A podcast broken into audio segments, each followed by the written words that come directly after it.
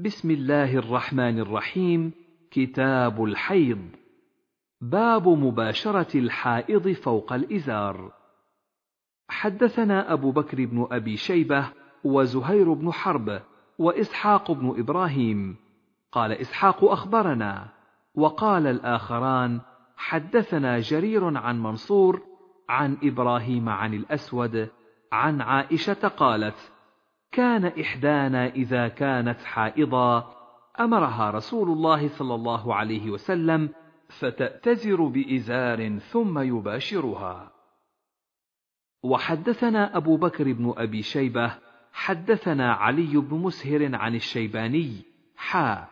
وحدثني علي بن حجر السعدي واللفظ له. أخبرنا علي بن مسهر أخبرنا أبو إسحاق عن عبد الرحمن بن الأسود. عن أبيه عن عائشة قالت كان إحدانا إذا كانت حائضا أمرها رسول الله صلى الله عليه وسلم أن تأتزر في فور حيضتها ثم يباشرها. قالت وأيكم يملك إربه كما كان رسول الله صلى الله عليه وسلم يملك إربه. حدثنا يحيى بن يحيى أخبرنا خالد بن عبد الله عن الشيباني عن عبد الله بن شداد.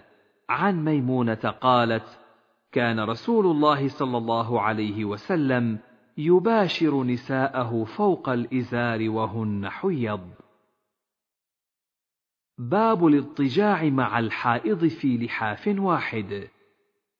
حدثني أبو الطاهر أخبرنا ابن وهب عن مخرمة حا وحدثنا هارون بن سعيد الأيلي وأحمد بن عيسى قالا حدثنا ابن وهب أخبرني مخرمة عن أبيه عن كريب مولى بن عباس قال سمعت ميمونة زوج النبي صلى الله عليه وسلم قالت كان رسول الله صلى الله عليه وسلم يضطجع معي وأنا حائض وبيني وبينه ثوب.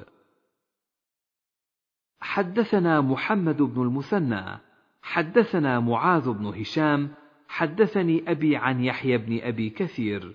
حدثنا أبو سلمة بن عبد الرحمن أن زينب بنت أم سلمة حدثته أن أم سلمة حدثتها قالت بينما أنا مضطجعة مع رسول الله صلى الله عليه وسلم في الخميلة إذ حضت فانسللت فأخذت ثياب حيضتي فقال لي رسول الله صلى الله عليه وسلم أنفست؟ قلت نعم فدعاني فاضطجعت معه في الخميلة. قالت وكانت هي ورسول الله صلى الله عليه وسلم يغتسلان في الإناء الواحد من الجنابة. باب جواز غسل الحائض رأس زوجها وترجيله وطهارة سؤرها والاتكاء في حجرها وقراءة القرآن فيه. حدثنا يحيى بن يحيى قال قرأت على مالك عن ابن شهاب عن عروة عن عمرة عن عائشة قالت كان النبي صلى الله عليه وسلم إذا اعتكف يدني إلي رأسه فأرجله وكان لا يدخل البيت إلا لحاجة الإنسان. وحدثنا قتيبة بن سعيد حدثنا ليث حا. وحدثنا محمد بن رمح قال أخبرنا الليث عن ابن شهاب عن عروة وعمرة بنت عبد الرحمن أن عائشة زوج النبي صلى الله عليه وسلم قالت إن كنت لأدخل البيت للحاجة والمريض فيه فما أسأل عنه إلا وأنا مارة وإن كان رسول الله صلى الله عليه وسلم لا يدخل علي رأسه وهو في المسجد فأرجله وكان لا يدخل البيت إلا لحاجة إذا كان معتكفا. وقال ابن رمح إذا كانوا معتكفين. وحدثني هارون بن سعيد الأيلي حدثنا ابن وهب أخبرني عمرو بن الحارث عن محمد بن عبد الرحمن بن نوفل عن عروة بن الزبير عن عائشة زوج النبي صلى الله عليه وسلم أنها قالت كان رسول الله صلى الله عليه وسلم يخرج إلي رأسه من المسجد وهو مجاور فأغسله وأنا حائض. وحدثنا يحيى بن يحيى أخبرنا أبو خيثمة عن هشام أخبرنا عروة عن عائشة أنها قالت كان رسول الله صلى الله عليه وسلم يدني إلي رأسه وأنا في حجرتي فأرجل رأسه وأنا حائض. حدثنا أبو بكر بن أبي شيبة حدثنا حسين بن علي عن زائدة عن منصور عن إبراهيم عن الأسود عن عائشة قالت كنت أغسل رأس رسول الله صلى الله عليه وسلم وأنا حائض. وحدثنا يحيى بن يحيى وأبو بكر بن أبي شيبة وأبو كريب قال يحيى أخبرنا وقال الآخران حدثنا أبو معاوية عن الأعمش عن ثابت بن عبيد عن القاسم بن محمد عن عائشة قالت قال لي رسول الله صلى الله عليه وسلم ناوليني الخمرة من المسجد. قالت فقلت إني حائض. فقال إن حيضتك ليست في يدك. حدثنا أبو كريب حدثنا ابن أبي زائدة عن حجاج وابن أبي غنية عن ثابت بن عبيد عن القاسم بن محمد عن عائشة قالت أمرني رسول الله صلى الله عليه وسلم أن أناوله الخمرة من المسجد فقلت إني حائض فقال تناوليها فإن الحيضة ليست في يدك. وحدثني زهير بن حرب وأبو كامل ومحمد بن حاتم كلهم عن يحيى بن سعيد. قال زهير حدثنا يحيى عن يزيد بن كيسان عن أبي حازم عن أبي هريرة. قال بينما رسول الله صلى الله عليه وسلم في المسجد. فقال يا عائشة ناوليني الثوب. فقالت إني حائض. فقال إن حيضتك ليست في يدك. فناولته. حدثنا أبو بكر بن أبي شيبة وزهير بن حرب. قالا حدثنا وكيع عن مسعر وسفيان عن المقدام بن شريح عن أبيه عن عائشة قالت كنت أشرب وأنا حائض ثم أناوله النبي صلى الله عليه وسلم فيضع فاه على موضع في فيشرب وأتعرق العرق وأنا حائض. ثم أناوله النبي صلى الله عليه وسلم فيضع فاه على موضع في ولم يذكر زهير فيشرب. حدثنا يحيى بن يحيى أخبرنا داود بن عبد الرحمن المكي عن منصور عن أمه عن عائشة أنها قالت كان رسول الله صلى الله عليه وسلم يتكئ في حجري وأنا حائض فيقرأ القرآن. وحدثني زهير بن حرب حدثنا عبد الرحمن بن مهدي حدثنا حماد بن سلمة حدثنا ثابت عن أنس أن اليهود كانوا إذا حاضت المرأة فيهم لم ياكلوها ولم يجامعوهن في البيوت. فسأل أصحاب النبي صلى الله عليه وسلم النبي صلى الله عليه وسلم فأنزل الله تعالى ويسألونك عن المحيض قل هو أذى فاعتزلوا النساء في المحيض. إلى آخر الآية. فقال رسول الله صلى الله عليه وسلم اصنعوا كل شيء إلا النكاح. فبلغ ذلك اليهود فقالوا ما يريد هذا الرجل أن يدع من أمرنا شيئا إلا خالفنا فيه. فجاء أسيد بن حضير وعباد بن بشر فقالا يا رسول الله إن اليهود تقول كذا وكذا فلا نجامعهن. فتغير وجه رسول الله صلى الله عليه وسلم حتى ظننا أن قد وجد عليهما.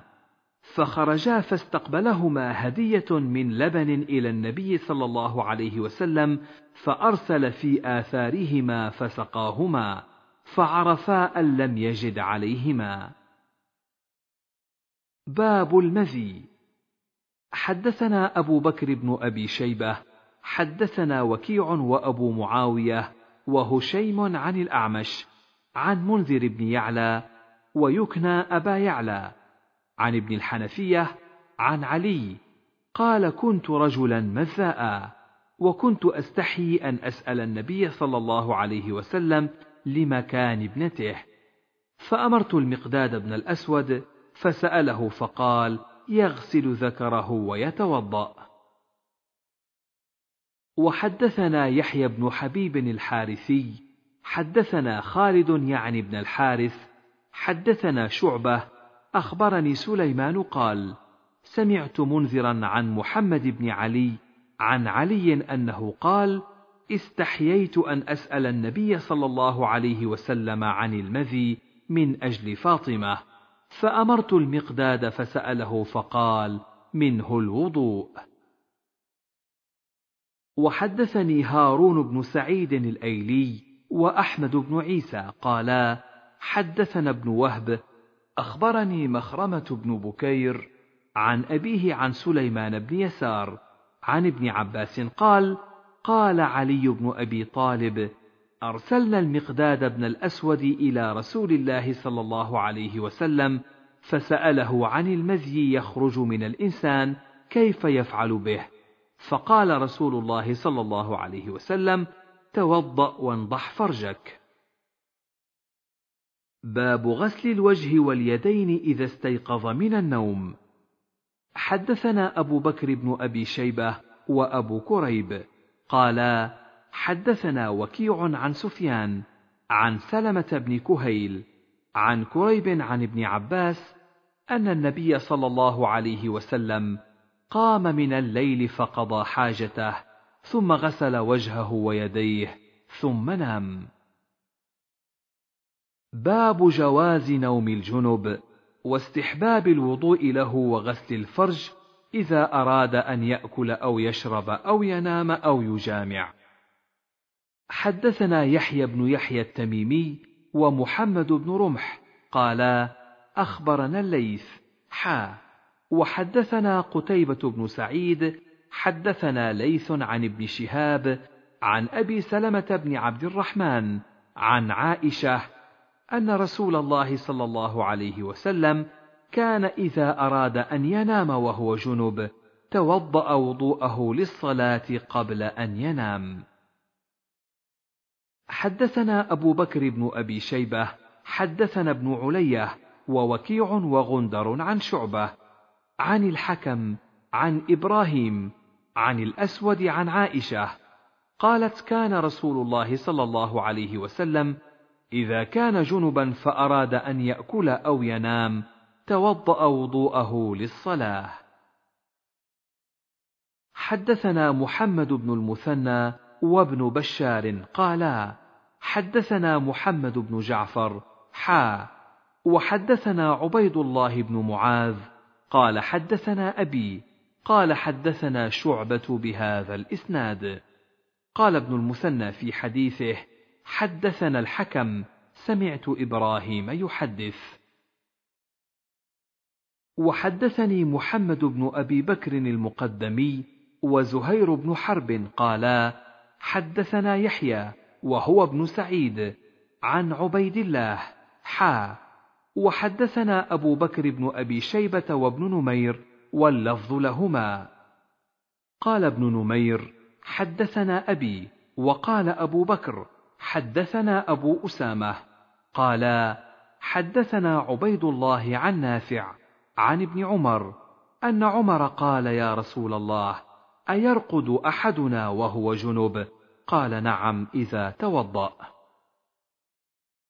وحدثنا محمد بن رافع حدثنا عبد الرزاق عن ابن جريج أخبرني نافع عن ابن عمر أن عمر استفتى النبي صلى الله عليه وسلم فقال هل ينام أحدنا وهو جنب؟ قال نعم ليتوضأ ثم لينم حتى يغتسل إذا شاء. وحدثني يحيى بن يحيى قال قرأت على مالك عن عبد الله بن دينار عن ابن عمر قال ذكر عمر بن الخطاب لرسول الله صلى الله عليه وسلم أنه تصيبه جنابة من الليل فقال له رسول الله صلى الله عليه وسلم توضأ واغسل ذكرك ثم نم. حدثنا قتيبة بن سعيد حدثنا ليث عن معاوية بن صالح عن عبد الله بن أبي قيس قال سألت عائشة عن وتر رسول الله صلى الله عليه وسلم فذكر الحديث. قلت كيف كان يصنع في الجنابة؟ أكان يغتسل قبل أن ينام أم ينام قبل أن يغتسل؟ قالت كل ذلك قد كان يفعل. ربما اغتسل فنام وربما توضأ فنام. قلت الحمد لله الذي جعل في الأمر سعة. وحدثنيه زهير بن حرب حدثنا عبد الرحمن بن مهدي حا. وحدثنيه هارون بن سعيد الأيلي حدثنا ابن وهب جميعا عن معاوية بن صالح بهذا الإسناد مثله وحدثنا أبو بكر بن أبي شيبة حدثنا حفص بن غياث حا. وحدثنا أبو كريب أخبرنا ابن أبي زائدة حا. وحدثني عمرو الناقد وابن نمير قالا حدثنا مروان بن معاوية الفزاري كلهم عن عاصم عن أبي المتوكل عن أبي سعيد الخدري قال قال رسول الله صلى الله عليه وسلم إذا أتى أحدكم أهله ثم أراد أن يعود فليتوضأ. زاد أبو بكر في حديثه بينهما وضوءا وقال ثم أراد أن يعاود. وحدثنا الحسن بن أحمد بن أبي شعيب الحراني حدثنا مسكين يعني ابن بكير الحذاء عن شعبة عن هشام بن زيد عن أنس أن النبي صلى الله عليه وسلم كان يطوف على نسائه بغسل واحد. باب وجوب الغسل على المرأة بخروج المني منها. وحدثني زهير بن حرب حدثنا عمر بن يونس الحنفي حدثنا عكرمة بن عمار قال قال إسحاق بن أبي طلحة حدثني أنس بن مالك قال جاءت أم سليم وهي جدة إسحاق إلى رسول الله صلى الله عليه وسلم فقالت له وعائشة عنده يا رسول الله المرأة ترى ما يرى الرجل في المنام فترى من نفسها ما يرى الرجل من نفسه فقالت عائشة يا أم سليم فضحت النساء تربت يمينك فقال لعائشة بل أنت فتربت يمينك. نعم فلتغتسل يا أم سليم إذا رأت ذاك. حدثنا عباس بن الوليد حدثنا يزيد بن زريع حدثنا سعيد عن قتادة أن أنس بن مالك حدثهم أن أم سليم حدثت أنها سألت نبي الله صلى الله عليه وسلم عن المرأة ترى في منامها ما يرى الرجل، فقال رسول الله صلى الله عليه وسلم: إذا رأت ذلك المرأة فلتغتسل. فقالت أم سليم: واستحييت من ذلك. قالت: وهل يكون هذا؟ فقال نبي الله صلى الله عليه وسلم: نعم فمن أين يكون الشبه ان ماء الرجل غليظ أبيض وماء المرأة رقيق أصفر فمن أيهما علا أو سبق يكون منه الشبه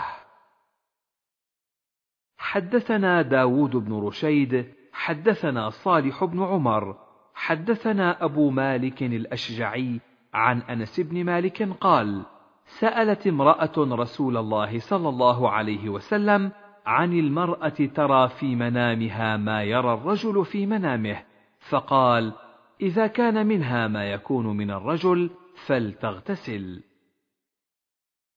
وحدثنا يحيى بن يحيى التميمي أخبرنا أبو معاوية عن هشام بن عروة عن أبيه عن زينب بنت أبي سلمة عن أم سلمة قالت: جاءت أم سليم إلى النبي صلى الله عليه وسلم فقالت: يا رسول الله إن الله لا يستحي من الحق فهل على المرأة من غسل إذا احتلمت؟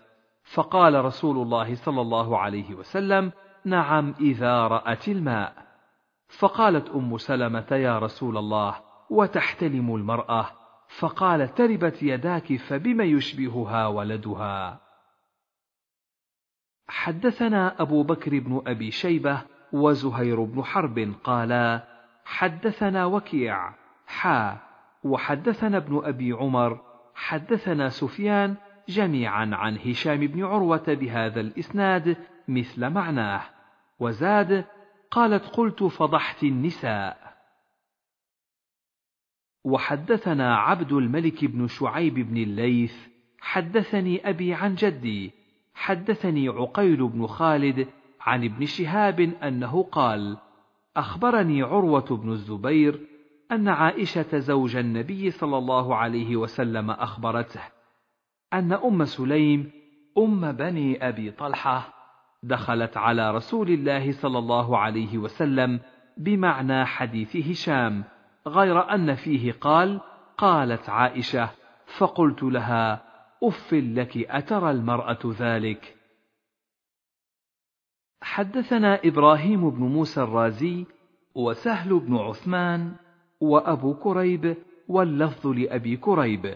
قال سهل حدثنا وقال الآخران أخبرنا ابن أبي زائدة عن أبيه عن مصعب بن شيبة عن مسافع بن عبد الله عن عروة بن الزبير عن عائشة أن امرأة قالت لرسول الله صلى الله عليه وسلم هل تغتسل المرأة إذا احتلمت وأبصرت الماء؟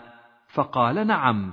فقالت لها عائشة تربت يداك وألت قالت فقال رسول الله صلى الله عليه وسلم دعيها وهل يكون الشبه إلا من قبل ذلك؟ إذا علا ماؤها ماء الرجل أشبه الولد أخواله وإذا علا ماء الرجل ماءها أشبه أعمامه. باب بيان صفة مني الرجل والمرأة وأن الولد مخلوق من مائهما. حدثني الحسن بن علي الحلواني حدثنا أبو توبة وهو الربيع بن نافع. حدثنا معاوية يعني ابن سلام عن زيد يعني أخاه أنه سمع أبا سلام قال حدثني أبو أسماء الرحبي أن ثوبان مولى رسول الله صلى الله عليه وسلم حدثه قال كنت قائما عند رسول الله صلى الله عليه وسلم. فجاء حبر من أحبار اليهود فقال السلام عليك يا محمد. فدفعته دفعة كاد يصرع منها فقال لم تدفعني؟ فقلت ألا تقول يا رسول الله؟ فقال اليهودي إنما ندعوه باسمه الذي سماه به أهله. فقال رسول الله صلى الله عليه وسلم إن اسمي محمد الذي سماني به أهلي. فقال اليهودي جئت أسألك. فقال له رسول الله صلى الله عليه وسلم أينفعك شيء إن حدثتك؟ قال أسمع بأذني. فنكت رسول الله صلى الله عليه وسلم بعود معه فقال سل. فقال اليهودي أين يكون الناس يوم تبدل الأرض غير الأرض والسماوات؟ فقال رسول الله صلى الله عليه وسلم هم في الظلمة دون الجسر. قال فمن أول الناس إجازة؟ قال فقراء المهاجرين. قال اليهودي فما تحفتهم حين يدخلون الجنة؟ قال زياده كبد النون قال فما غذاؤهم على إثرها؟ قال ينحر لهم ثور الجنة الذي كان يأكل من أطرافها. قال فما شرابهم عليه؟ قال من عين فيها تسمى سلسبيلا. قال صدقت. قال وجئت أسألك عن شيء لا يعلمه أحد من أهل الأرض إلا نبي أو رجل أو رجلان. قال ينفعك إن حدثتك. قال أسمع بأذني. قال جئت أسألك عن الولد. قال ماء الرجل أبيض وماء المرأة أصفر. فإذا اجتمعا فعلى مني الرجل مني المرأة أذكرا بإذن الله. وإذا علا مني المرأة مني الرجل آنفا بإذن الله. قال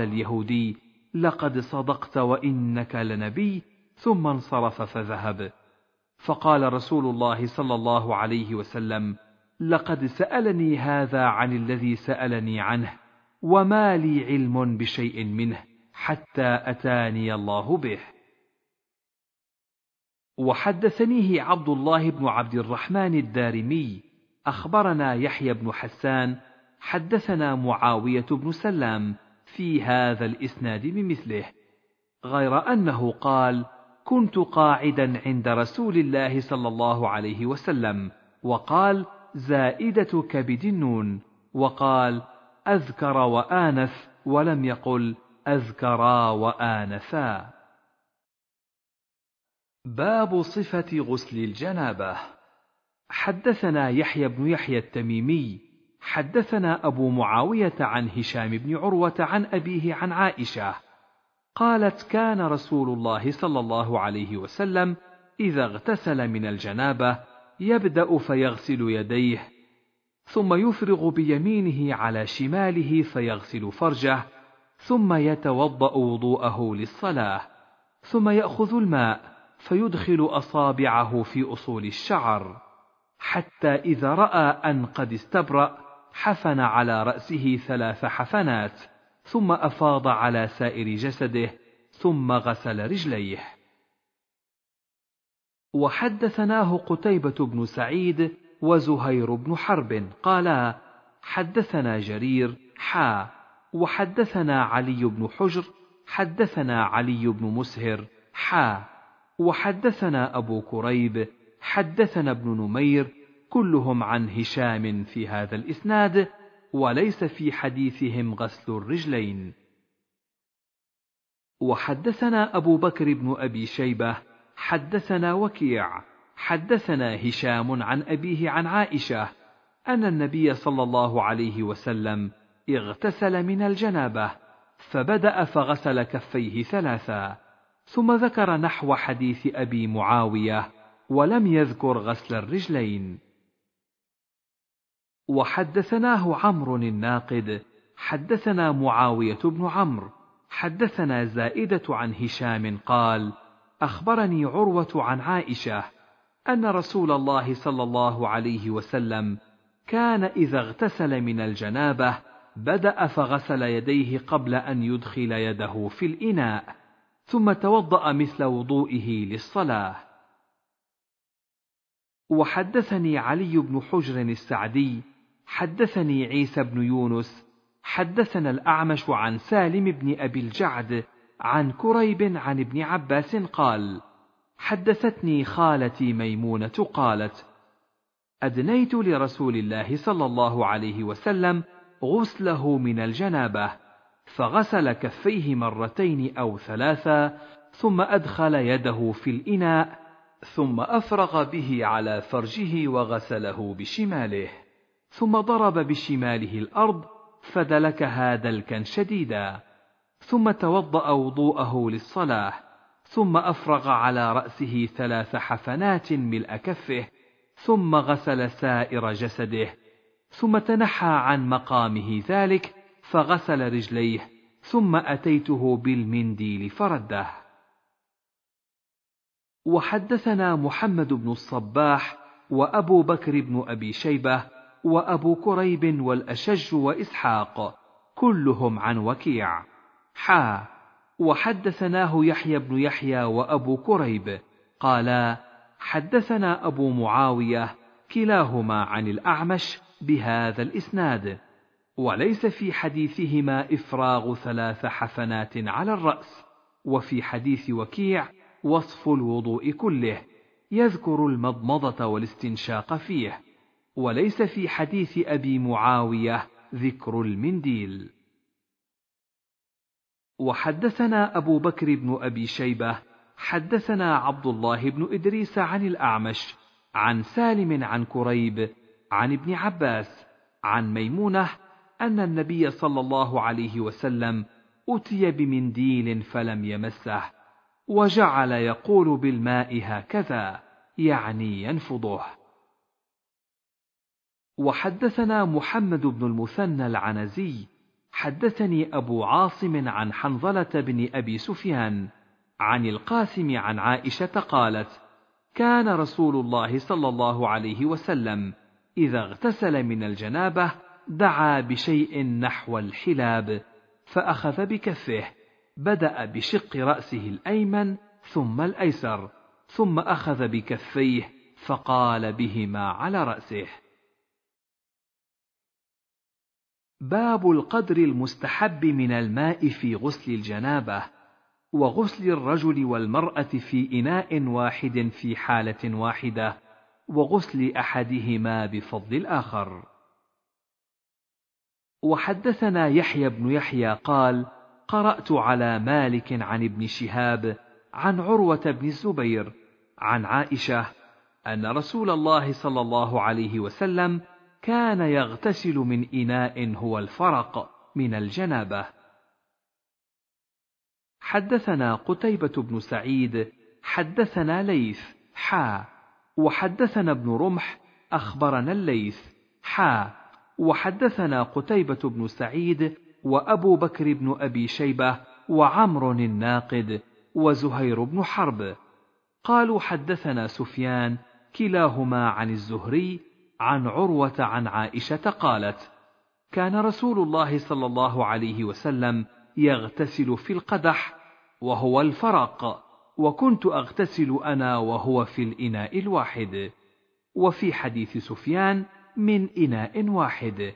قال قتيبة قال سفيان والفرق ثلاثة آصع.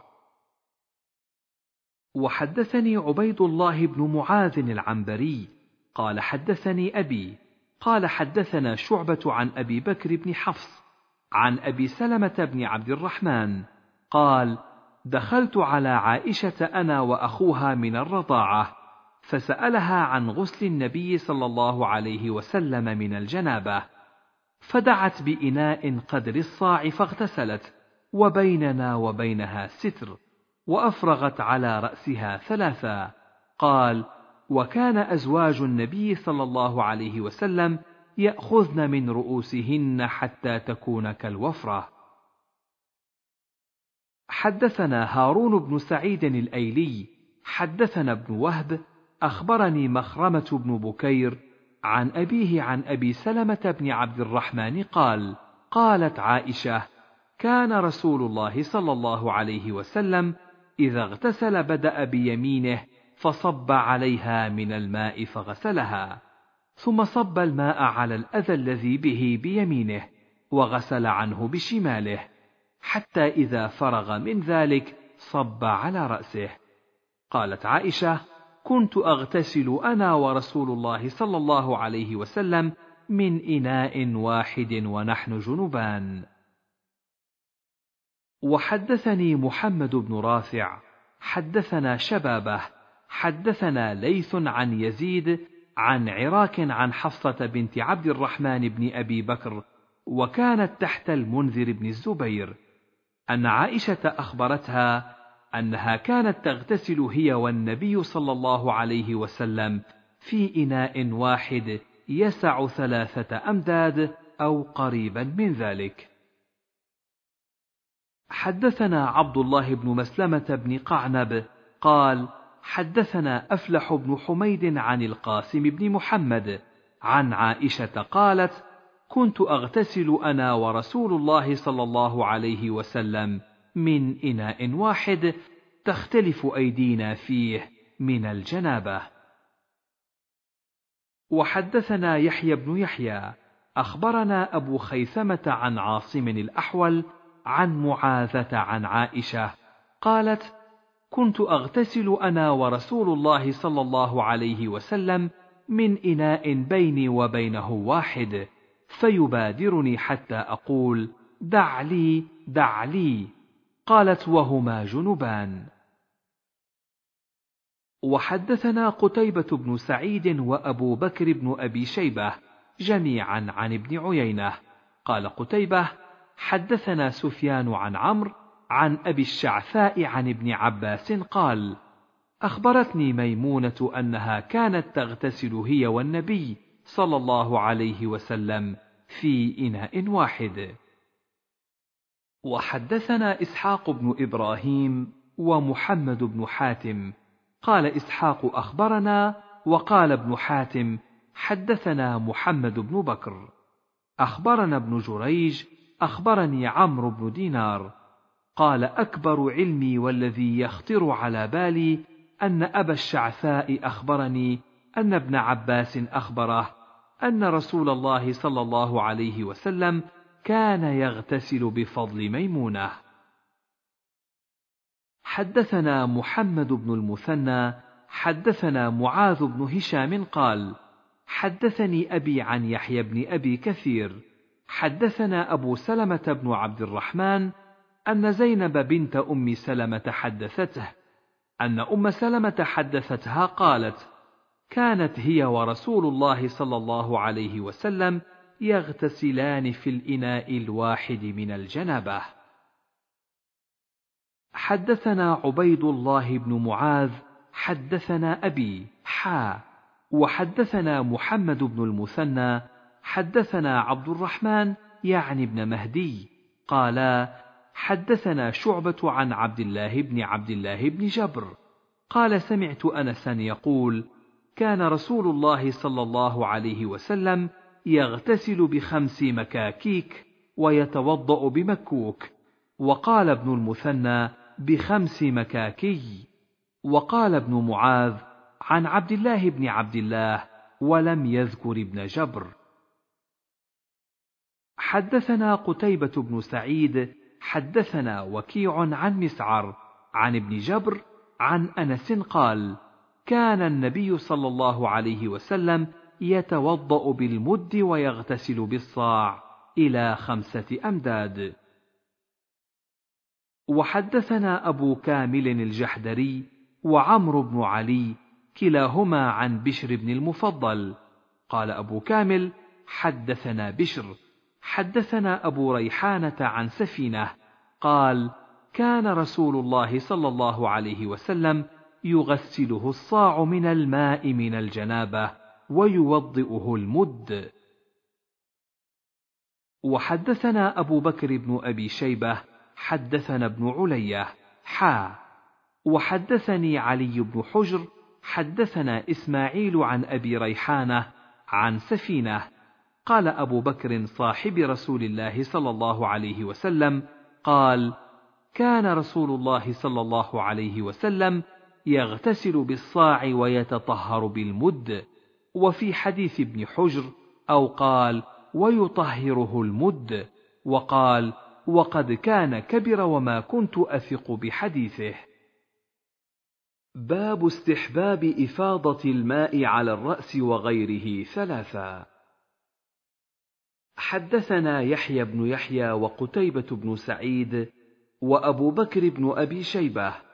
قال يحيى أخبرنا. وقال الآخران حدثنا أبو الأحوص عن أبي إسحاق عن سليمان بن سرد عن جبير بن مطعم قال تماروا في الغسل عند رسول الله صلى الله عليه وسلم فقال بعض القوم أما أنا فإني أغسل رأسي كذا وكذا فقال رسول الله صلى الله عليه وسلم أما أنا فإني أفيض على رأسي ثلاث أكف وحدثنا محمد بن بشار حدثنا محمد بن جعفر حدثنا شعبة عن أبي إسحاق عن سليمان بن سرد عن جبير بن مطعم عن النبي صلى الله عليه وسلم أنه ذكر عنده الغسل من الجنابة فقال أما أنا فأفرغ على رأسي ثلاثا. وحدثنا يحيى بن يحيى وإسماعيل بن سالم قالا أخبرنا هشيم عن أبي بشر عن أبي سفيان عن جابر بن عبد الله أن وفد ثقيف سألوا النبي صلى الله عليه وسلم فقالوا إن أرضنا أرض باردة فكيف بالغسل؟ فقال أما أنا فأفرغ على رأسي ثلاثا. قال ابن سالم في روايته حدثنا هشيم أخبرنا أبو بشر وقال إن وفد ثقيف قالوا يا رسول الله. وحدثنا محمد بن المثنى حدثنا عبد الوهاب يعني الثقفي حدثنا جعفر عن أبيه عن جابر بن عبد الله قال كان رسول الله صلى الله عليه وسلم إذا اغتسل من جنابه صب على رأسه ثلاث حفنات من ماء. فقال له الحسن بن محمد إن شعري كثير. قال جابر فقلت له يا ابن أخي كان شعر رسول الله صلى الله عليه وسلم أكثر من شعرك وأطيب. باب حكم ضفائر المغتسلة. حدثنا أبو بكر بن أبي شيبة وعمر الناقد وإسحاق بن إبراهيم وابن أبي عمر كلهم عن ابن عيينة. قال إسحاق أخبرنا سفيان عن أيوب بن موسى عن سعيد بن أبي سعيد المقبوري عن عبد الله بن رافع مولى أم سلمة. عن أم سلمة قالت قلت يا رسول الله إني امرأة أشد ضفر رأسي فأنقضه لغسل الجنابة. قال لا إنما يكفيك أن تحثي على رأسك ثلاث حثيات ثم تفيضين عليك الماء فتطهرين. وحدثنا عمرو الناقد حدثنا يزيد بن هارون حا. وحدثنا عبد بن حميد أخبرنا عبد الرزاق قالا أخبرنا الثوري عن أيوب بن موسى في هذا الإسناد. وفي حديث عبد الرزاق فأنقضه للحيضة والجنابة فقال لا. ثم ذكر بمعنى حديث ابن عيينة. وحدثنيه أحمد الدارمي حدثنا زكرياء بن عدي حدثنا يزيد يعني ابن زريع. عن روح بن القاسم حدثنا أيوب بن موسى بهذا الإسناد وقال أفأحله فأغسله من الجنابة؟ ولم يذكر الحيضة. وحدثنا يحيى بن يحيى وأبو بكر بن أبي شيبة وعلي بن حجر جميعا عن ابن علية. قال يحيى أخبرنا إسماعيل بن علية عن أيوب عن أبي الزبير عن عبيد بن عمير قال بلغ عائشة أن عبد الله بن عمرو يأمر النساء إذا اغتسلن أن ينقضن رؤوسهن. فقالت يا عجبا لابن عمرو هذا يأمر النساء إذا اغتسلن أن ينقضن رؤوسهن أفلا يأمرهن أن يحلقن رؤوسهن؟ لقد كنت أغتسل أنا ورسول الله صلى الله عليه وسلم من إناء واحد ولا أزيد على أن أفرغ على رأسي ثلاث إفراغات. باب استحباب استعمال المغتسلة من الحيض فرصة من مسك في موضع الدم. حدثنا عمرو بن محمد الناقد وابن أبي عمر جميعا عن ابن عيينة. قال عمرو حدثنا سفيان بن عيينة عن منصور بن صفية عن أمه عن عائشة قالت سألت امرأة النبي صلى الله عليه وسلم كيف تغتسل من حيضتها؟ قال فذكرت أنه علمها كيف تغتسل ثم تأخذ فرصة من مسك فتطهر بها. قالت كيف أتطهر بها؟ قال تطهري بها سبحان الله. واستتر وأشار لنا سفيان بن عيينة بيده على وجهه. قال قالت عائشة واجتذبتها إلي. وعرفت ما أراد النبي صلى الله عليه وسلم فقلت تتبعي بها أثر الدم. وقال ابن أبي عمر في روايته فقلت تتبعي بها آثار الدم. وحدثني أحمد بن سعيد الدارمي حدثنا حبان حدثنا وهيب حدثنا منصور عن أمه عن عائشة أن امرأة سألت النبي صلى الله عليه وسلم كيف أغتسل عند الطهر؟ فقال خذي فرصة ممسكة فتوضئي بها. ثم ذكر نحو حديث سفيان. حدثنا محمد بن المثنى وابن بشار. قال ابن المثنى حدثنا محمد بن جعفر حدثنا شعبة عن إبراهيم بن المهاجر قال سمعت صفية تحدث عن عائشة أن أسماء سألت النبي صلى الله عليه وسلم عن غسل المحيض فقال تأخذ إحداكن ماءها وسدرتها فتطهر فتحسن الطهور ثم تصب على رأسها فتدلكه دلكا شديدا حتى تبلغ شؤون رأسها ثم تصب عليها الماء. ثم تأخذ فرصة ممسكة فتطهر بها. فقالت أسماء وكيف تطهر بها؟ فقال سبحان الله تطهرين بها. فقالت عائشة كأنها تخفي ذلك تتبعين أثر الدم. وسألته عن غسل الجنابة فقال تأخذ ماء فتطهر فتحسن الطهور أو تبلغ الطهور ثم تصب على رأسها فتدلكه حتى تبلغ شؤون رأسها ثم تفيض عليها الماء. فقالت عائشة نعم النساء نساء الأنصار لم يكن يمنعهن الحياء أن يتفقهن في الدين. وحدثنا عبيد الله بن معاذ حدثنا أبي حدثنا شعبة في هذا الإسناد نحوه وقال قال سبحان الله تطهري بها واستتر. وحدثنا يحيى بن يحيى وأبو بكر بن أبي شيبة كلاهما عن أبي الأحوص عن إبراهيم بن مهاجر عن صفية بنت شيبة عن عائشة قالت دخلت أسماء بنت شكل على رسول الله صلى الله عليه وسلم فقالت يا رسول الله كيف تغتسل إحدانا إذا طهرت من الحيض؟ وساق الحديث ولم يذكر فيه غسل الجنابة. باب المستحاضة وغسلها وصلاتها. وحدثنا أبو بكر بن أبي شيبة وأبو كريب قالا حدثنا وكيع عن هشام بن عروة عن أبيه عن عائشة قالت جاءت فاطمة بنت أبي حبيش إلى النبي صلى الله عليه وسلم فقالت يا رسول الله إني امرأة استحاض فلا أطهر أفأدع الصلاة؟ فقال لا. إنما ذلك عرق وليس بالحيضة. فإذا أقبلت الحيضة فدع الصلاة وإذا أدبرت فاغسلي عنك الدم وصلي.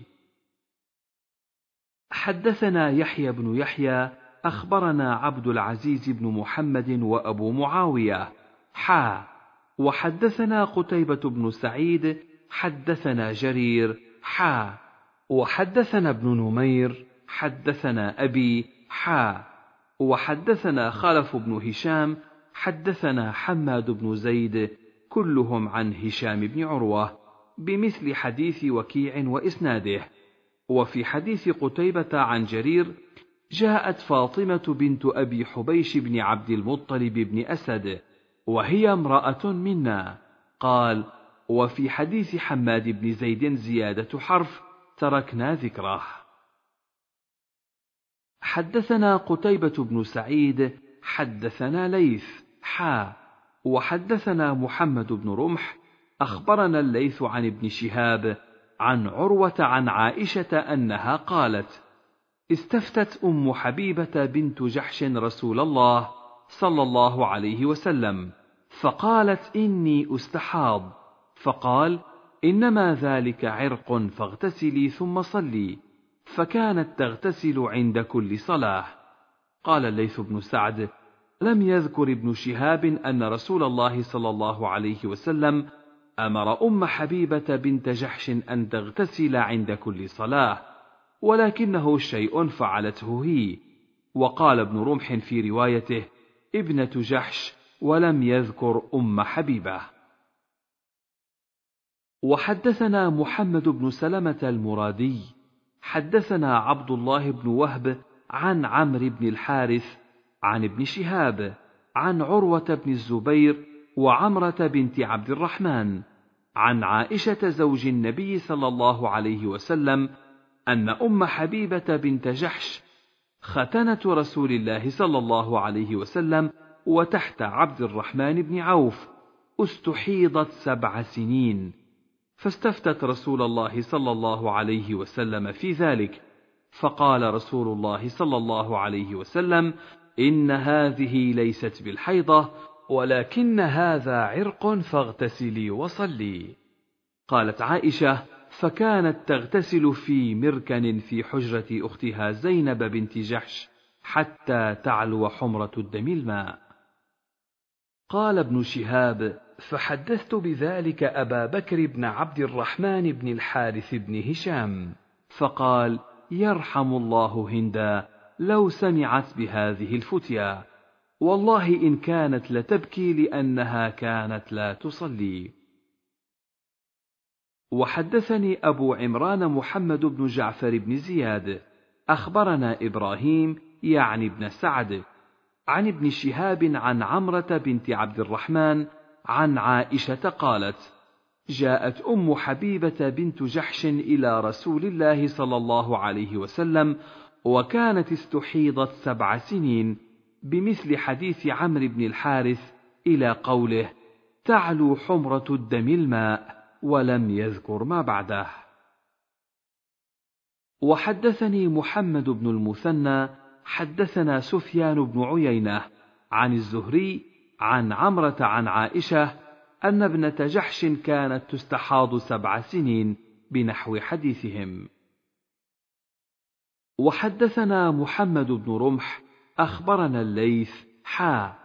وحدثنا قتيبة بن سعيد حدثنا ليث عن يزيد بن أبي حبيب عن جعفر عن عراك عن عروة عن عائشة أنها قالت إن أم حبيبة سألت رسول الله صلى الله عليه وسلم عن الدم فقالت عائشة رأيت مركنها ملآن دما. فقال لها رسول الله صلى الله عليه وسلم امكثي قدر ما كانت تحبسك حيضتك ثم اغتسلي وصلي. حدثنا موسى بن قريش التميمي حدثنا إسحاق بن بكر بن مضر حدثني أبي حدثني جعفر بن ربيعة عن عراك بن مالك عن عروة بن الزبير عن عائشة زوج النبي صلى الله عليه وسلم أنها قالت إن أم حبيبة بنت جحش التي كانت تحت عبد الرحمن بن عوف شكت إلى رسول الله صلى الله عليه وسلم الدم فقال لها امكثي قدر ما كانت تحبسك حيضتك ثم اغتسلي. فكانت تغتسل عند كل صلاة. باب وجوب قضاء الصوم على الحائض دون الصلاة. حدثنا أبو الربيع الزهراني حدثنا حماد عن أيوب عن أبي قلابة عن معاذة حا. وحدثنا حماد عن يزيد الرشك عن معاذة أن امرأة سألت عائشة فقالت أتقضي إحدانا الصلاة أيام محيضها؟ فقالت عائشة أحرورية أنت. قد كانت إحدانا تحيض على عهد رسول الله صلى الله عليه وسلم ثم لا تؤمر بقضاء.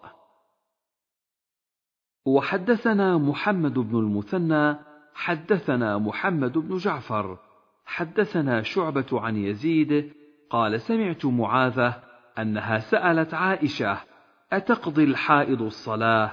فقالت عائشة أحرورية أنت؟ قد كن نساء رسول الله صلى الله عليه وسلم يحضن أفأمرهن أن يجزين؟ قال محمد بن جعفر تعني يقضين. وحدثنا عبد بن حميد أخبرنا عبد الرزاق أخبرنا معمر عن عاصم عن معاذة قالت سألت عائشة فقلت ما بال الحائض تقضي الصوم ولا تقضي الصلاة؟ فقالت أحرورية أنت قلت لست بحرورية ولكني أسأل. قالت كان يصيبنا ذلك فنؤمر بقضاء الصوم ولا نؤمر بقضاء الصلاة.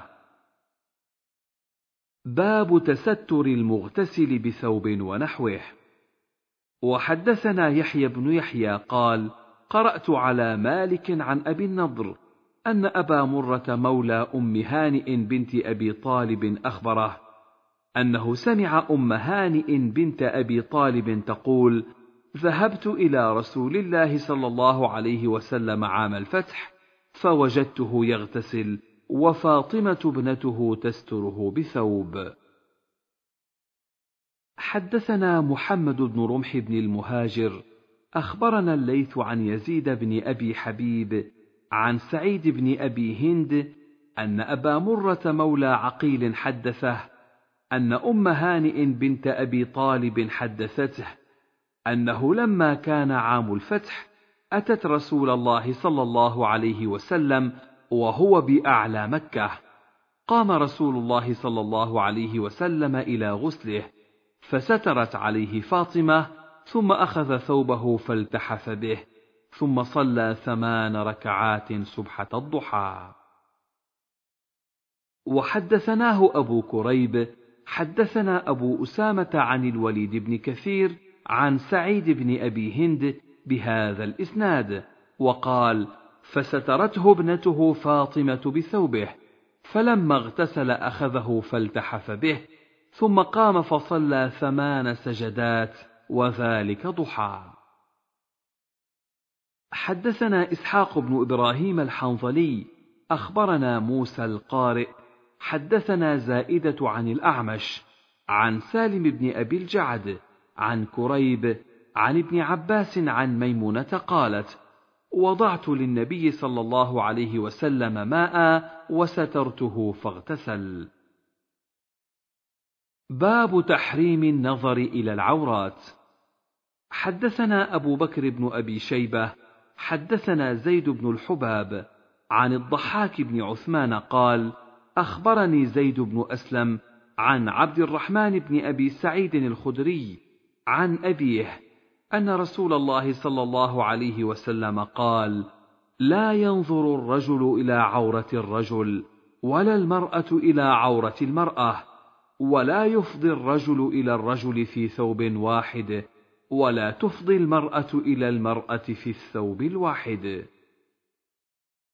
وحدثنيه هارون بن عبد الله ومحمد بن رافع قالا حدثنا ابن أبي فديك أخبرنا الضحاك بن عثمان بهذا الإسناد وقالا مكان عورة عرية الرجل وعرية المرأة. باب جواز الاغتسال عريانا في الخلوة. وحدثنا محمد بن رافع حدثنا عبد الرزاق حدثنا معمر عن همام بن منبه قال هذا ما حدثنا أبو هريرة عن محمد رسول الله صلى الله عليه وسلم فذكر أحاديث منها. وقال رسول الله صلى الله عليه وسلم كانت بنو إسرائيل يغتسلون عراه ينظر بعضهم إلى سوءة بعض وكان موسى عليه السلام يغتسل وحده. فقالوا والله ما يمنع موسى أن يغتسل معنا إلا أنه آدر. قال فذهب مرة يغتسل فوضع ثوبه على حجر ففر الحجر بثوبه قال فجمح موسى بإثره يقول ثوبي حجر ثوبي حجر حتى نظرت بنو إسرائيل إلى سوءة موسى. قالوا والله ما بموسى من بأس. فقام الحجر حتى نظر إليه. قال فأخذ ثوبه فطفق بالحجر ضربا. قال أبو هريرة والله إنه بالحجر ندب ستة أو سبعة ضرب موسى بالحجر. باب الاعتناء بحفظ العورة. وحدثنا إسحاق بن إبراهيم الحنظلي ومحمد بن حاتم بن ميمون جميعا عن محمد بن بكر. قال أخبرنا ابن جريج حا. وحدثني إسحاق بن منصور ومحمد بن رافع واللفظ لهما. قال إسحاق أخبرنا وقال ابن رافع حدثنا عبد الرزاق. أخبرنا ابن جريج أخبرني عمرو بن دينار. أنه سمع جابر بن عبد الله يقول لما بنيت الكعبة ذهب النبي صلى الله عليه وسلم وعباس ينقلان حجارة. فقال العباس للنبي صلى الله عليه وسلم اجعل إزارك على عاتقك من الحجارة. ففعل فخر إلى الأرض وطمحت عيناه إلى السماء. ثم قام فقال إزاري إزاري. فشد عليه إزاره.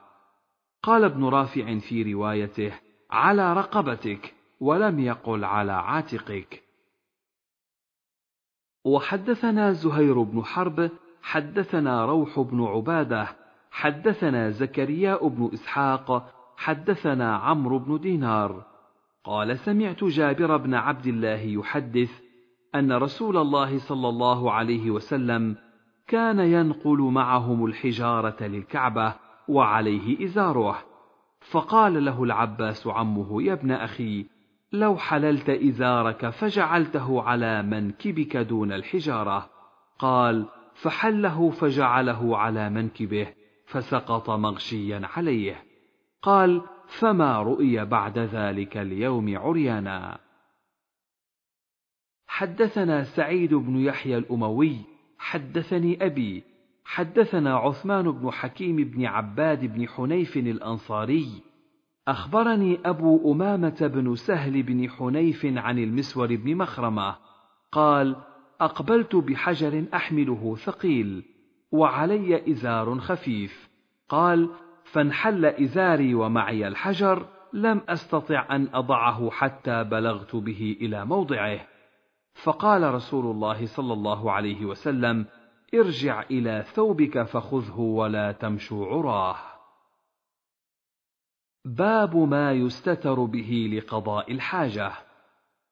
حدثنا شيبان بن فروخ وعبد الله بن محمد بن أسماء الضبعي قالا حدثنا مهدي وهو ابن ميمون.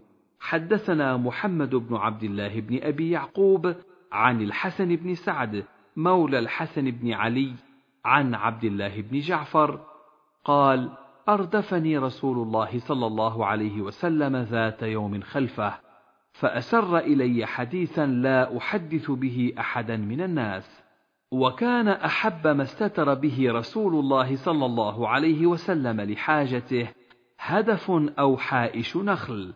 قال ابن أسماء في حديثه يعني حائط نخل. باب إنما الماء من الماء.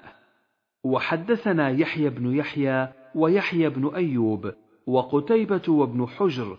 قال يحيى بن يحيى أخبرنا. وقال الآخرون حدثنا إسماعيل وهو ابن جعفر عن شريك يعني ابن أبي نمر.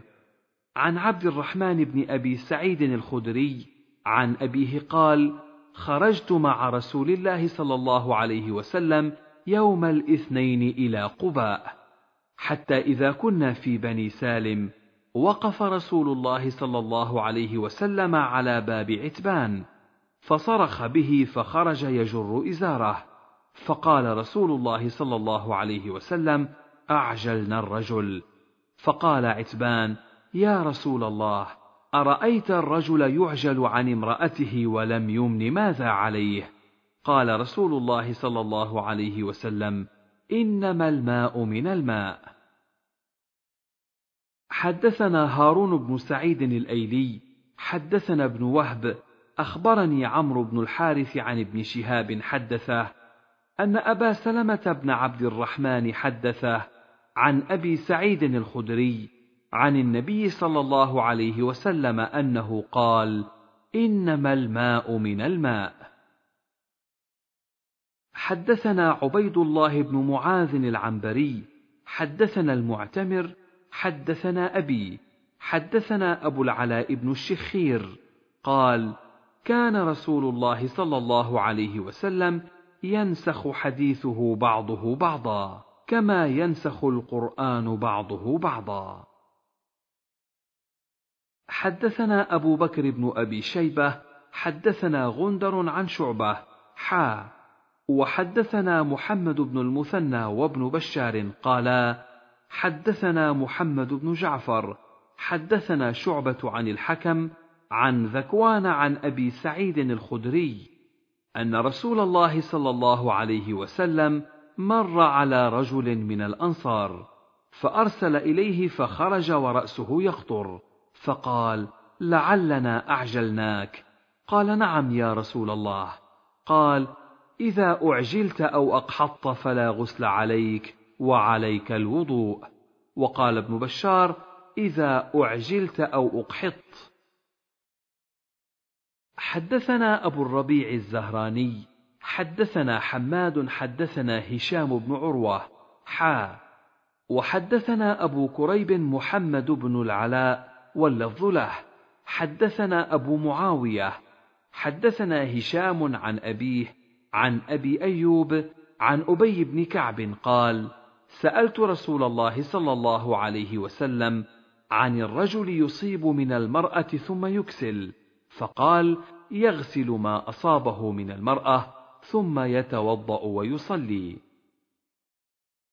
وحدثنا محمد بن المثنى حدثنا محمد بن جعفر حدثنا شعبة عن هشام بن عروة حدثني أبي عن الملي عن الملي يعني بقوله الملي عن الملي أبو أيوب عن أبي بن كعب عن رسول الله صلى الله عليه وسلم أنه قال في الرجل يأتي أهله ثم لا ينزل قال يغسل ذكره ويتوضأ. وحدثني زهير بن حرب وعبد بن حميد قالا حدثنا عبد الصمد بن عبد الوارث حا وحدثنا عبد الوارث بن عبد الصمد واللفظ له. حدثني أبي عن جدي عن الحسين بن ذكوان عن يحيى بن أبي كثير أخبرني أبو سلمة أن عطاء بن يسار أخبره أن زيد بن خالد الجهني أخبره أنه سأل عثمان بن عفان قال قلت أرأيت إذا جامع الرجل امرأته ولم يمن؟ قال عثمان يتوضأ كما يتوضأ للصلاة ويغسل ذكره. قال عثمان سمعته من رسول الله صلى الله عليه وسلم. وحدثنا عبد الوارث بن عبد الصمد حدثني أبي عن جدي عن الحسين قال يحيى وأخبرني أبو سلمة أن عروة بن الزبير أخبره أن أبا أيوب أخبره أنه سمع ذلك من رسول الله صلى الله عليه وسلم. باب نسخ الماء من الماء ووجوب الغسل بالتقاء الختانين. وحدثني زهير بن حرب وأبو غسان المسمعي حا. وحدثناه محمد بن المثنى وابن بشار. قالوا حدثنا معاذ بن هشام قال حدثني أبي عن قتادة ومطر عن الحسن عن أبي رافع عن أبي هريرة أن نبي الله صلى الله عليه وسلم قال إذا جلس بين شعبها الأربع ثم جهدها فقد وجب عليه الغسل وفي حديث مطر وإن لم ينزل. قال زهير من بينهم بين أشعبها الأربع. حدثنا محمد بن عمرو بن عباد بن جبله حدثنا محمد بن أبي عدي حا. وحدثنا محمد بن المثنى حدثني وهب بن جرير كلاهما عن شعبة عن قتادة بهذا الإسناد مثله. غير أن في حديث شعبة ثم اجتهد ولم يقل وإن لم ينزل. وحدثنا محمد بن المثنى حدثنا محمد بن عبد الله الأنصاري حدثنا هشام بن حسان حدثنا حميد بن هلال عن أبي بردة عن أبي موسى الأشعري حا. وحدثنا محمد بن المثنى حدثنا عبد الأعلى وهذا حديثه. حدثنا هشام عن حميد بن هلال قال ولا أعلمه إلا عن أبي بردة. عن أبي موسى قال اختلف في ذلك رهط من المهاجرين والأنصار فقال الأنصاريون لا يجب الغسل إلا من الدفق أو من الماء وقال المهاجرون بل إذا خالط فقد وجب الغسل قال قال أبو موسى فأنا أشفيكم من ذلك فقمت فاستأذنت على عائشة فأذن لي فقلت لها يا أماه أو يا أم المؤمنين إني أريد أن أسألك عن شيء وإني أستحييك. فقالت لا تستحيي أن تسألني عما كنت سائلا عنه أمك التي ولدتك فإنما أنا أمك. قلت فما يوجب الغسل؟ قالت على الخبير سقط. قال رسول الله صلى الله عليه وسلم إذا جلس بين شعبها الأربع ومس الختان الختان فقد وجب الغسل. حدثنا هارون بن معروف وهارون بن سعيد الأيلي قالا حدثنا ابن وهب أخبرني عياض بن عبد الله عن أبي الزبير عن جابر بن عبد الله عن أم كلثوم عن عائشة زوج النبي صلى الله عليه وسلم قالت إن رجلا سأل رسول الله صلى الله عليه وسلم عن الرجل يجامع أهله ثم يكسل هل عليهما الغسل؟ وعائشة جالسة. فقال رسول الله صلى الله عليه وسلم إني لأفعل ذلك أنا وهذه ثم نغتسل. باب الوضوء مما مست النار.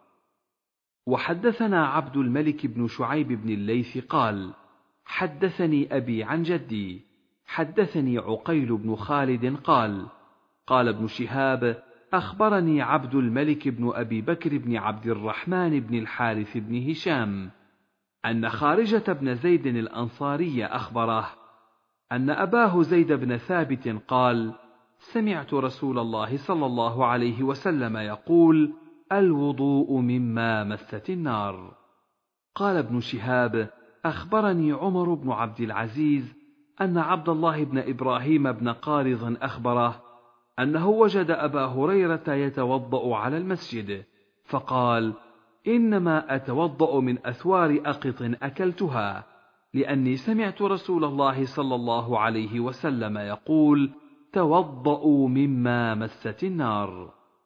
قال ابن شهاب أخبرني سعيد بن خالد بن عمرو بن عثمان وأنا أحدثه هذا الحديث أنه سأل عروة بن الزبير عن الوضوء مما مست النار. فقال عروة سمعت عائشة زوج النبي صلى الله عليه وسلم تقول قال رسول الله صلى الله عليه وسلم توضأوا مما مست النار. باب نسخ الوضوء مما مست النار. حدثنا عبد الله بن مسلمة بن قعنب حدثنا مالك عن زيد بن أسلم عن عطاء بن يسار عن ابن عباس أن رسول الله صلى الله عليه وسلم أكل كتف شاة ثم صلى ولم يتوضأ. وحدثنا زهير بن حرب حدثنا يحيى بن سعيد عن هشام بن عروة أخبرني وهب بن كيسان عن محمد بن عمرو بن عطاء عن ابن عباس. حا. وحدثني الزهري عن علي بن عبد الله بن عباس عن ابن عباس. حا وحدثني محمد بن علي عن أبيه عن ابن عباس أن النبي صلى الله عليه وسلم أكل عرقا أو لحما ثم صلى ولم يتوضأ ولم يمس ماء. وحدثنا محمد بن الصباح حدثنا إبراهيم بن سعد حدثنا الزهري عن جعفر بن عمرو بن أمية الضمري عن أبيه أنه رأى رسول الله صلى الله عليه وسلم يحتز من كتف يأكل منها ثم صلى ولم يتوضأ. حدثني أحمد بن عيسى حدثنا ابن وهب أخبرني عمرو بن الحارث عن ابن شهاب عن جعفر بن عمرو بن أمية الضمري عن أبيه قال رأيت رسول الله صلى الله عليه وسلم يحتز من كتف شاه فأكل منها فدعي إلى الصلاة فقام وطرح السكين وصلى ولم يتوضأ. قال ابن شهاب وحدثني علي بن عبد الله بن عباس عن أبيه عن رسول الله صلى الله عليه وسلم بذلك. قال عمرو وحدثني بكير بن الأشج عن كريب مولى بن عباس عن ميمونة زوج النبي صلى الله عليه وسلم أن النبي صلى الله عليه وسلم أكل عندها كتفا ثم صلى ولم يتوضأ. قال عمرو حدثني جعفر بن ربيعة عن يعقوب بن الأشج عن كريب مولى بن عباس عن ميمونة زوج النبي صلى الله عليه وسلم بذلك. قال عمرو حدثني سعيد بن أبي هلال عن عبد الله بن عبيد الله بن أبي رافع عن أبي غطفان عن أبي رافع قال أشهد لكنت أشوي لرسول الله صلى الله عليه وسلم بطن الشاه ثم صلى ولم يتوضأ. حدثنا قتيبة بن سعيد حدثنا ليث عن عقيل عن الزهري عن عبيد الله بن عبد الله عن ابن عباس أن النبي صلى الله عليه وسلم شرب لبنا ثم دعا بماء فتمضمض وقال إن له دسما. وحدثني أحمد بن عيسى حدثنا ابن وهب وأخبرني عمرو حا. وحدثني زهير بن حرب حدثنا يحيى بن سعيد عن الأوزاعي حا. وحدثني حرملة بن يحيى أخبرنا ابن وهب حدثني يونس كلهم عن ابن شهاب بإسناد عقيل عن الزهري مثله. وحدثني علي بن حجر حدثنا إسماعيل بن جعفر حدثنا محمد بن عمرو بن حلحلة عن محمد بن عمرو بن عطاء عن ابن عباس أن رسول الله صلى الله عليه وسلم جمع عليه ثيابه ثم خرج إلى الصلاة فأتي بهدية خبز ولحم فأكل ثلاث لقم ثم صلى بالناس ومام السماء وحدثناه أبو كريب حدثنا أبو أسامة عن الوليد بن كثير حدثنا محمد بن عمرو بن عطاء قال كنت مع ابن عباس وساق الحديث بمعنى حديث ابن حلحلة وفيه أن ابن عباس شهد ذلك من النبي صلى الله عليه وسلم وقال صلى ولم يقل بالناس. باب الوضوء من لحوم الإبل. حدثنا أبو كامل فضيل بن حسين الجحدري. حدثنا أبو عوانة عن عثمان بن عبد الله بن موهب. عن جعفر بن أبي ثور عن جابر بن سمرة أن رجلا سأل رسول الله صلى الله عليه وسلم أأتوضأ من لحوم الغنم؟ قال إن شئت فتوضأ وإن شئت فلا توضأ. قال أتوضأ من لحوم الإبل؟ قال نعم فتوضأ من لحوم الإبل. قال أصلي في مرابض الغنم؟ قال نعم. قال أصلي في مبارك الإبل؟ قال لا. حدثنا أبو بكر بن أبي شيبة حدثنا معاوية بن عمرو حدثنا زائدة عن سماك حا وحدثني القاسم بن زكريا حدثنا عبيد الله بن موسى عن شيبان عن عثمان بن عبد الله بن موهب وأشعث بن أبي الشعثاء كلهم عن جعفر بن أبي ثور عن جابر بن سمرة عن النبي صلى الله عليه وسلم بمثل حديث أبي كامل عن أبي عوانة. باب الدليل على أن من تيقن الطهارة ثم شك في الحدث فله أن يصلي بطهارته تلك. وحدثني عمرو الناقد وزهير بن حرب حا. وحدثنا أبو بكر بن أبي شيبة جميعا عن ابن عيينة. قال عمرو حدثنا سفيان بن عيينة عن الزهري عن سعيد وعباد بن تميم عن عمه شكي إلى النبي صلى الله عليه وسلم الرجل يخيل إليه أنه يجد الشيء في الصلاة قال لا ينصرف حتى يسمع صوتا أو يجد ريحا. قال أبو بكر وزهير بن حرب في روايتهما هو عبد الله بن زيد. وحدثني زهير بن حرب حدثنا جرير عن سهيل عن أبيه عن أبي هريرة قال قال رسول الله صلى الله عليه وسلم إذا وجد أحدكم في بطنه شيئا فأشكل عليه أخرج منه شيء أم لا؟ فلا يخرجن من المسجد حتى يسمع صوتا أو يجد ريحا. باب طهارة جلود الميتة بالدباغ. وحدثنا يحيى بن يحيى وأبو بكر بن أبي شيبة وعمر الناقد وابن أبي عمر جميعا عن ابن عيينة. قال يحيى أخبرنا سفيان بن عيينة عن الزهري عن عبيد الله بن عبد الله عن ابن عباس قال تصدق على مولاة لميمونة بشاه فماتت فمر بها رسول الله صلى الله عليه وسلم فقال هلا أخذتم إهابها فدبغتموه فانتفعتم به؟ فقالوا إنها ميتة. فقال إنما حرم أكلها. قال أبو بكر وابن أبي عمر في حديثهما عن ميمونة رضي الله عنها. وحدثني أبو الطاهر وحرملة قالا حدثنا ابن وهب أخبرني يونس عن ابن شهاب عن عبيد الله بن عبد الله بن عتبة عن ابن عباس أن رسول الله صلى الله عليه وسلم وجد شاة ميتة أعطيتها مولاة لميمونة من الصدقة. فقال رسول الله صلى الله عليه وسلم هل انتفعتم بجلدها؟ قالوا إنها ميتة. فقال إنما حرم أكلها. حدثنا حسن الحلواني وعبد بن حميد جميعا عن يعقوب بن إبراهيم بن سعد. حدثني أبي عن صالح عن ابن شهاب بهذا الإسناد بنحو رواية يونس. وحدثنا ابن أبي عمر وعبد الله بن محمد الزهري واللفظ لابن أبي عمر.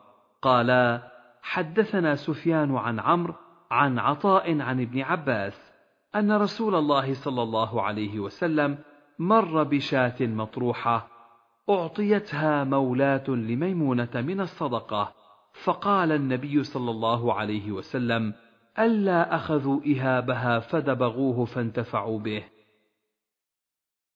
حدثنا أحمد بن عثمان النوفلي، حدثنا أبو عاصم، حدثنا ابن جريج، أخبرني عمرو بن دينار، أخبرني عطاء منذ حين، قال أخبرني ابن عباس أن ميمونة أخبرته أن داجنة كانت لبعض نساء رسول الله صلى الله عليه وسلم فماتت. فقال رسول الله صلى الله عليه وسلم ألا أخذتم إهابها فاستمتعتم به. حدثنا أبو بكر بن أبي شيبة حدثنا عبد الرحيم بن سليمان عن عبد الملك بن أبي سليمان عن عطاء عن ابن عباس أن النبي صلى الله عليه وسلم مر بشاة لمولاة لميمونة فقال: ألا انتفعتم بإهابها؟ حدثنا يحيى بن يحيى أخبرنا سليمان بن بلال عن زيد بن أسلم أن عبد الرحمن بن وعلة أخبره عن عبد الله بن عباس قال: سمعت رسول الله صلى الله عليه وسلم يقول: إذا دبغ الإهاب فقد طهر. وحدثنا أبو بكر بن أبي شيبة وعمر الناقد قالا حدثنا ابن عيينة حا وحدثنا قتيبة بن سعيد حدثنا عبد العزيز يعني ابن محمد حا وحدثنا أبو كريب وإسحاق بن إبراهيم جميعا عن وكيع عن سفيان كلهم عن زيد بن أسلم عن عبد الرحمن بن وعله عن ابن عباس عن النبي صلى الله عليه وسلم بمثله يعني حديث يحيى بن يحيى. حدثني إسحاق بن منصور وأبو بكر بن إسحاق. قال أبو بكر حدثنا وقال ابن منصور أخبرنا عمرو بن الربيع أخبرنا يحيى بن أيوب عن يزيد بن أبي حبيب أن أبا الخير حدثه قال: رأيت على ابن وعلة السبائي فروى، فمسسته فقال: ما لك تمسه؟ قد سألت عبد الله بن عباس، قلت إنا نكون بالمغرب ومعنا البربر والمجوس، نؤتى بالكبش قد ذبحوه، ونحن لا نأكل ذبائحهم، ويأتون بالسقاء يجعلون فيه الودك، فقال ابن عباس: قد سألنا رسول الله صلى الله عليه وسلم عن ذلك فقال: دباغه طهوره. وحدثني إسحاق بن منصور وأبو بكر بن إسحاق عن عمرو بن الربيع أخبرنا يحيى بن أيوب عن جعفر بن ربيعة عن أبي الخير حدثه قال حدثني ابن وعلة السبئي قال سألت عبد الله بن عباس قلت أنا نكون بالمغرب فياتينا المجوس بالاسقيه فيها الماء والودك. فقال اشرب. فقلت اراي تراه فقال ابن عباس سمعت رسول الله صلى الله عليه وسلم يقول دباغه طهوره. باب التيمم. حدثنا يحيى بن يحيى قال قرات على مالك عن عبد الرحمن بن القاسم.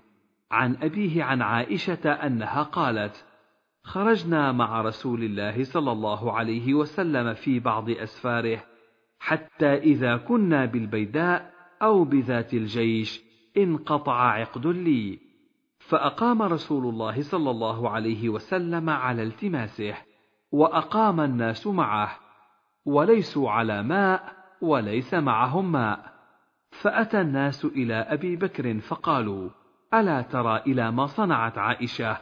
أقامت برسول الله صلى الله عليه وسلم وبالناس معه وليسوا على ماء وليس معهم ماء. فجاء أبو بكر ورسول الله صلى الله عليه وسلم واضع رأسه على فخذي قد نام فقال حبست رسول الله صلى الله عليه وسلم والناس وليسوا على ماء وليس معهم ماء. قالت فعاتبني أبو بكر وقال ما شاء الله أن يقول وجعل يطعن بيده في خاصرتي فلا يمنعني من التحرك إلا مكان رسول الله صلى الله عليه وسلم على فخذي.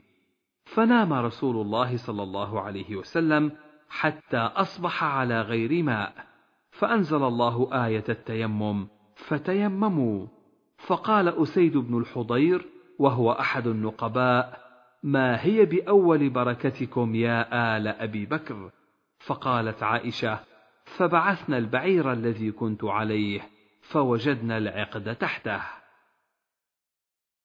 حدثنا أبو بكر بن أبي شيبة حدثنا أبو أسامة حا وحدثنا أبو كريب حدثنا أبو أسامة وابن بشر عن هشام عن أبيه عن عائشة أنها استعارت من أسماء قلادة فهلكت فأرسل رسول الله صلى الله عليه وسلم ناسا من أصحابه في طلبها فأدركتهم الصلاة فصلوا بغير وضوء فلما أتوا النبي صلى الله عليه وسلم شكوا ذلك إليه فنزلت آية التيمم فقال أسيد بن حضير جزاك الله خيرا فوالله ما نزل بك أمر قط إلا جعل الله لك منه مخرجا وجعل للمسلمين فيه بركة.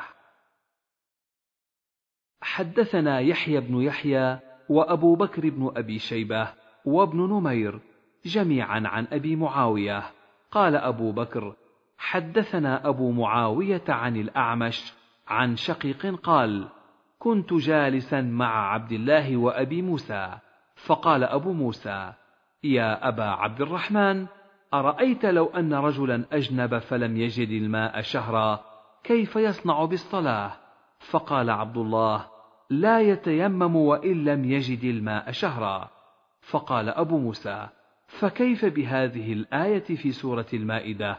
فلم تجدوا ماء فتيمموا صعيدا طيبا. فقال عبد الله لو رخص لهم في هذه الآية لأوشك إذا برد عليهم الماء أن يتيمموا بالصعيد. فقال أبو موسى لعبد الله ألم تسمع قول عمار بعثني رسول الله صلى الله عليه وسلم في حاجة فأجنبت فلم أجد الماء فتمرغت في الصعيد كما تمرغ الدابة. ثم أتيت النبي صلى الله عليه وسلم فذكرت ذلك له فقال إنما كان يكفيك أن تقول بيديك هكذا. ثم ضرب بيديه الأرض ضربة واحدة ثم مسح الشمال على اليمين وظاهر كفيه ووجهه. فقال عبد الله أولم تر عمر لم يقنع بقول عمار؟ وحدثنا أبو كامل الجحدري حدثنا عبد الواحد حدثنا الأعمش عن شقيق قال قال أبو موسى لعبد الله وساق الحديث بقصته نحو حديث أبي معاوية غير أنه قال فقال رسول الله صلى الله عليه وسلم إنما كان يكفيك أن تقول هكذا. وضرب بيده إلى الأرض فنفض يديه فمسح وجهه وكفيه. حدثني عبد الله بن هاشم العبدي حدثنا يحيى يعني ابن سعيد القطان عن شعبة قال حدثني الحكم عن ذر عن سعيد بن عبد الرحمن بن أبزة عن أبيه أن رجلا أتى عمر فقال إني أجنبت فلم أجد ماء. فقال لا تصل. فقال عمار أما تذكر يا أمير المؤمنين إذ أنا وأنت في سرية فأجنبنا فلم نجد ماء. فأما أنت فلم تصل. وأما أنا فتمعكت في التراب وصليت. فقال النبي صلى الله عليه وسلم إنما كان يكفيك أن تضرب بيديك الأرض ثم تنفخ ثم تمسح بهما وجهك وكفيك. فقال عمر اتق الله يا عمار. قال إن شئت لم أحدث به. قال الحكم وحدثنيه ابن عبد الرحمن بن أبزة عن أبيه مثل حديث ذر. قال وحدثني سلمة عن ذر في هذا الإسناد الذي ذكر الحكم فقال عمر نوليك ما توليت. وحدثني إسحاق بن منصور حدثنا النضر بن شميل أخبرنا شعبة عن الحكم قال سمعت ذرا عن ابن عبد الرحمن بن أبزة قال قال الحكم وقد سمعته من ابن عبد الرحمن بن أبزة عن أبيه أن رجلا أتى عمر فقال إني أجنبت فلم أجد ماء وساق الحديث وزاد فيه قال عمار يا أمير المؤمنين إن شئت لما جعل الله علي من حقك لا أحدث به أحدا ولم يذكر حدثني سلمة عن ذر.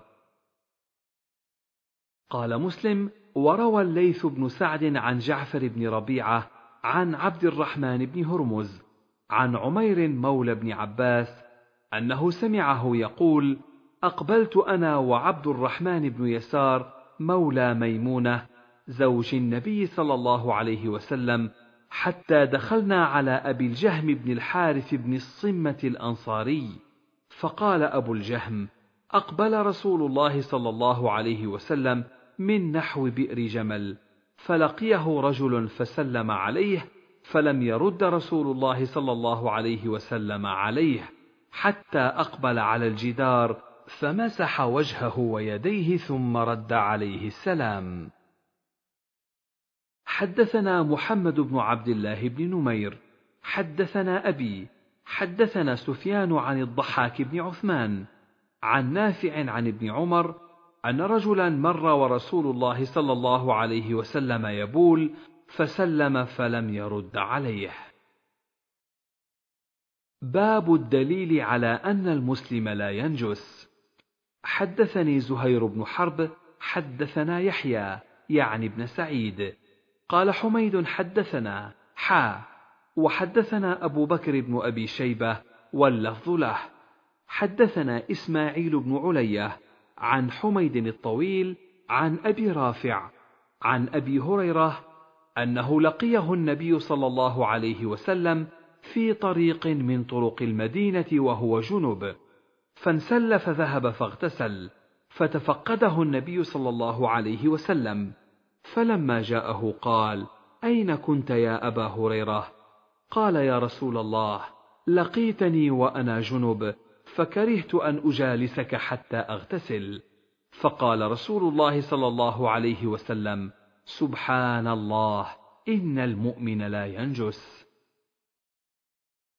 وحدثنا أبو بكر بن أبي شيبة وأبو كريب قالا حدثنا وكيع عن مسعر عن واصل عن أبي وائل عن حذيفة أن رسول الله صلى الله عليه وسلم لقيه وهو جنوب فحاد عنه فاغتسل ثم جاء فقال كنت جنبا. قال إن المسلم لا ينجس. باب ذكر الله تعالى في حال الجنابة وغيرها. حدثنا أبو كريب محمد بن العلاء وإبراهيم بن موسى قالا حدثنا ابن أبي زائدة عن أبيه عن خالد بن سلمة عن البهي عن عروة عن عائشة قالت كان النبي صلى الله عليه وسلم يذكر الله على كل أحيانه. باب جواز أكل المحدث الطعام وأنه لا كراهة في ذلك وأن الوضوء ليس على الفور. حدثنا يحيى بن يحيى التميمي وأبو الربيع الزهراني قال يحيى أخبرنا حماد بن زيد وقال أبو الربيع حدثنا حماد عن عمرو بن دينار عن سعيد بن الحويرث عن ابن عباس أن النبي صلى الله عليه وسلم خرج من الخلاء فأتي بطعام فذكروا له الوضوء فقال أريد أن أصلي فأتوضأ. وحدثنا أبو بكر بن أبي شيبة حدثنا سفيان بن عيينة عن عمرو عن سعيد بن الحويرث. سمعت ابن عباس يقول كنا عند النبي صلى الله عليه وسلم فجاء من الغائط وأتي بطعام فقيل له ألا توضأ؟ فقال لم أصلي فأتوضأ. وحدثنا يحيى بن يحيى أخبرنا محمد بن مسلم الطائفي عن عمرو بن دينار عن سعيد بن الحويرث مولى آل السائب أنه سمع عبد الله بن عباس قال: ذهب رسول الله صلى الله عليه وسلم إلى الغائط، فلما جاء قدم له طعام فقيل: يا رسول الله، ألا توضأ؟ قال: لم ألي الصلاة؟ وحدثني محمد بن عمرو بن عباد بن جبلة حدثنا أبو عاصم عن ابن جريج قال حدثنا سعيد بن حويرث أنه سمع ابن عباس يقول إن النبي صلى الله عليه وسلم قضى حاجته من الخلاء فقرب إليه طعام فأكل ولم يمس ماء قال وزادني عمرو بن دينار عن سعيد بن الحويرث أن النبي صلى الله عليه وسلم قيل له: إنك لم توضأ، قال: ما أردت صلاة فأتوضأ. وزعم عمرو أنه سمع من سعيد بن الحويرث. باب ما يقول إذا أراد دخول الخلاء. حدثنا يحيى بن يحيى أخبرنا حماد بن زيد، وقال يحيى أيضا: أخبرنا هشيم كلاهما عن عبد العزيز بن صهيب عن أنس. في حديث حماد كان رسول الله صلى الله عليه وسلم إذا دخل الخلاء. وفي حديث هشيم أن رسول الله صلى الله عليه وسلم كان إذا دخل الكنيف. قال اللهم إني أعوذ بك من الخبث والخبائث. وحدثنا أبو بكر بن أبي شيبة وزهير بن حرب قالا حدثنا إسماعيل وهو ابن علية عن عبد العزيز بهذا الإسناد وقال أعوذ بالله من الخبث والخبائث. باب الدليل على أن نوم الجالس لا ينقض الوضوء. حدثني زهير بن حرب حدثنا إسماعيل بن علية حا وحدثنا شيبان بن فروخ حدثنا عبد الوارث كلاهما عن عبد العزيز عن أنس قال أقيمت الصلاة ورسول الله صلى الله عليه وسلم نجي لرجل. وفي حديث عبد الوارث ونبي الله صلى الله عليه وسلم يناجي الرجل فما قام إلى الصلاة حتى نام القوم. حدثنا عبيد الله بن معاذ العنبري حدثنا أبي حدثنا شعبة عن عبد العزيز بن صهيب. سمع أنس بن مالك قال أقيمت الصلاة والنبي صلى الله عليه وسلم يناجي رجلا. فلم يزل يناجيه حتى نام أصحابه ثم جاء فصلى بهم. وحدثني يحيى بن حبيب الحارثي. حدثنا خالد وهو ابن الحارث حدثنا شعبة عن قتادة قال: سمعت انسا يقول كان أصحاب رسول الله صلى الله عليه وسلم ينامون ثم يصلون ولا يتوضؤون. قال قلت سمعته من أنس قال إي والله. حدثني أحمد بن سعيد بن صخر الدارمي حدثنا حبان حدثنا حماد عن ثابت عن أنس أنه قال أقيمت صلاة العشاء فقال رجل لي حاجة فقام النبي صلى الله عليه وسلم يناجيه حتى نام القوم أو بعض القوم ثم صلوا.